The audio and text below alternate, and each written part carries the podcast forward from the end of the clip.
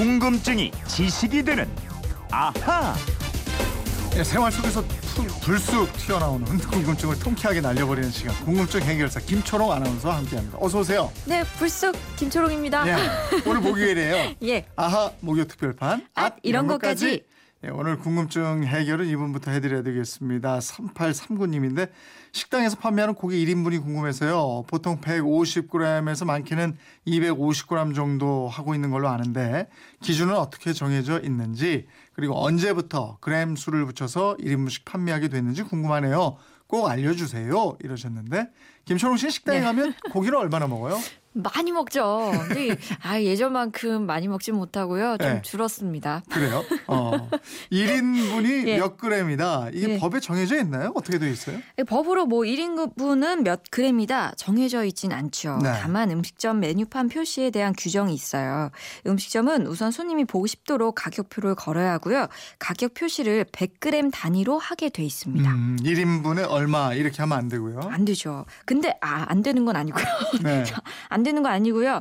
1인분의 가격을 표시할 때는 100g당 가격과 함께 1인분의 중량과 가격을 함께 표시해야 합니다. 네. 그러니까 예를 들어서 한우 100g에 200, 2만 원이다. 네. 그러면은 그 옆에 괄호 열고 1인분 150g 3만 원 이렇게 적어야 한다는 거죠. 어. 뭐 돼지갈비 100g에 8천 원이면은 괄호 열고 1인분에 200g 16,000원 이런 식으로 적어야 합니다. 그럼 그렇게 적으라고 법에 나와 있는 거예요? 예, 이게 식품위생법 시행 규칙에 이렇게 정해놨어요. 음. 만약에 신고 대상인 일반 음식점이나 휴게 음식점이 이 가격 표시 규정을 위반하게 되면요 시정 조치와 함께 영업 정지 같은 행정 처분을 받게 됩니다. 음, 그러면 고기 1인분 중량은 식당 마음대로 정해도 되는 거예요? 이게 다른 규정이 없으니까 그런 셈인데요. 근데 사실 1인분이란 단위가 굉장히 애매해요. 많이 먹는 사람한테는 그렇죠. 예. 250g 이것도 적어서 네. 2분, 2인분, 3인분 계속 시키고요.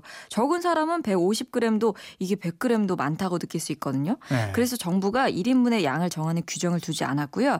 다만 1인분 표기를 하지 말고 비교가 가능하게 그램 단위로 표기하라 이렇게 권장하고 있습니다. 근데 우리가 사실 소비자들이 식당에 가서 삼겹살 200g 주세요, 뭐 500g 주세요. 뭐, 뭐 이러면 되는데 예. 그동안 계속 1인분, 2인분 뭐 이런 식으로 우리가 주문해 왔고 맞아요. 이게 관습처럼 뿌리 깊어서 네. 잘 바뀌기 힘들 것 같아요. 예, 예. 그러면 1인분에 150g, 200g 이렇게 그램으로 나누기 시작한 건 언제부터예요? 이거는 정확히 알 수 없습니다. 이 추측을 하자면 고기가 과거에 근 단위로 팔았잖아요. 그렇죠. 뭐 고기 600g 인가? 한근 끊어라, 뭐두 예, 근 예, 끊어라 맞아요, 이랬었는데 이 한 근이 600g이니까 이걸 3등분해서 200g으로 1인분을 하고 네. 갈비처럼 뭐 뼈가 있는 고기는 250g 정도를 1인분으로 했던 게 아닌가 이렇게 음, 추측을 하겠습니다. 그러다가 적게 먹는 사람이 갈수록 또 늘어나니까 음식점들이 마케팅 측면에서 1인분에 180g, 뭐 150g, 130g, 120g 아니면은 뭐 250g 이렇게 정했던 것으로 볼 수 있겠습니다. 그런 거 보면 음식점 사장님 입장에서도 이게 고민되겠어요. 1인분을 몇 그램으로 결정할 거냐. 그죠? 네, 맞아요. 네. 실제로 그래요. 특히 한우 값이 좀 나가는 고기들은 뭐 1인분 무게를 많이 하면 가격도 당연히 높아지잖아요. 그렇죠, 그렇죠. 네. 그러면 손님들 입장에서는 그냥 가격만 보고 아, 이 집 좀 비싸다. 이렇게 음. 인식이 바뀔 수 있겠죠. 그래서 고기 양을 적게 하는 대신에 가격을 좀 낮춰서 싸게 먹는다는 느낌을 갖도록 하는 그런 방식, 그런 그 작전도 있고요. 네. 반대로 이 돼지고기는 푸짐하다는 이런 인상을 주기 위해서 중량을 늘리는 경우가 많다고 합니다. 그렇군요.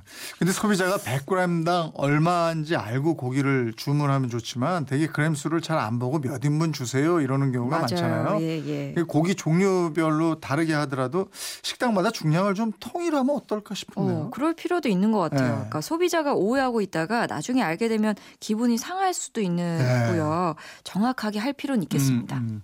이번에는 휴대폰 뒷번호 3494님인데 편지를 보낼 때 우편 번호를 옛날에 쓰던 여섯 자리 번호를 적어서 보내면 수신자가 추가 요금을 내야 된다는데 이게 사실인가요? 이러셨어요. 글쎄 이게 사실이면 편지 받는 분한테 이게 민폐 끼치는 일인데요. 아, 왜 아니겠어요? 네. 근데 저도 사실 편지 보낼 일이 없어서 어, 3494님 덕분에 이번에 알게 됐는데요. 네. 이게 사실입니다. 아. 오. 어, 기존 여섯 자리 우편 번호가 네. 읍면 동별로 고유 번호가 반영됐는데 음. 이게 주소가 도로명 기반으로 바뀌었잖아요. 네. 그래서 우편 번호도 이걸 반영해서 다섯 자리로 바뀐 게 작년 8월입니다. 음. 1년이 더 지났어요. 그러니까 1년 동안은 계도 기간이라 그래서 추가 요금 내지 않았는데 지난 8월부터 여섯 자리 우편 번호를 쓴 편지는 추가 요금을 받습니다. 얼마나요?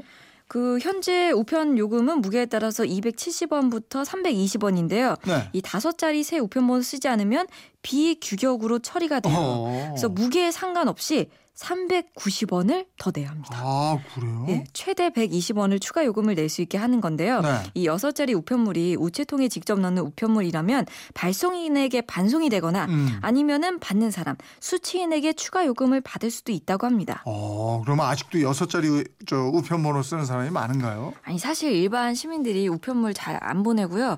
기업들이 주로 많이 보내기 때문에 네. 이새 우편번호의 이용률이 96%예요. 음. 그러니까 옛날에 우편번호를 쓰는 4%가 아마 대다수가 개인일 텐데요. 우편번호 6자리를 5자리로 바꾸는 거, 이거 굉장히 쉬워요. 인터넷 포털 사이트에서 우편번호 검색이라고 입력을 하시고요. 네. 아니면은 그 인터넷 우체국 홈페이지를 이용하시거나 도로명 주소 안내 시스템 홈페이지를 이용하시면 새 우편번호를 쉽게 알 수가 있습니다. 그렇군요. 이거 이용하시면 되겠네요. 네. 얼마 전에 그 와인 얘기 한 번 했는데 8805님이 이런 문자 주셨어요. 빼기도 힘든 포도주병 코르크 마개는 처음에 어떤 방법으로 끼우나요? 그래, 예, 이게 아 이런 것까지 부합되는 궁금증이에요. 이거. 예. 그러게요. 어떻게 할까? 저는 이거 와인 먹다가 남으면은 코르크 막 힘, 있는 거 밀어넣죠. 숨겨느라고 네. 힘든데 이 와인 공장에 정말 힘센 사람이 있나 봐요. 이거 어떻게 넣을지. 네? 예, 이거 우리가 저? 해도 안 되는데 이거 어떻게 예. 하는 거예요? 기계가 하나? 아, 기계가 합니다. 그 와인 corker기라는 기구가 있어요. 네. 이 와인 corker기가 코르크 마개의 부피를 축소시키는 역할을 하거든요. 코르크 옆 부분을 쫙 눌러요. 음. 병이 들어간 입구를 이 좁게 한 다음에 힘으로 밀어 넣게 하는 도구입니다. 네. 그러니까 와인을 대량 생산하는 큰 공장에서는 자동화 작업으로 코르크를 넣고요. 집에서 술이나 와인 담글 때 사용하는 코커기도 인터넷 쇼핑몰에서 판매하고 어. 있더라고요. 이 가정용으로 한 30cm 정도 되는 그 자- 사이즈도 있더라고요. 예, 그렇군요. 예, 오늘 여기까지 해야 되겠습니다. 아하, 목요 특별판, 아, 앗, 이런 이런 것까지. 것까지. 오늘 소개된 분들께 모두 선물 드리겠고요. 지금까지 궁금증이 지식이 되는 아하, 김초롱 아나운서였습니다. 고맙습니다. 고맙습니다.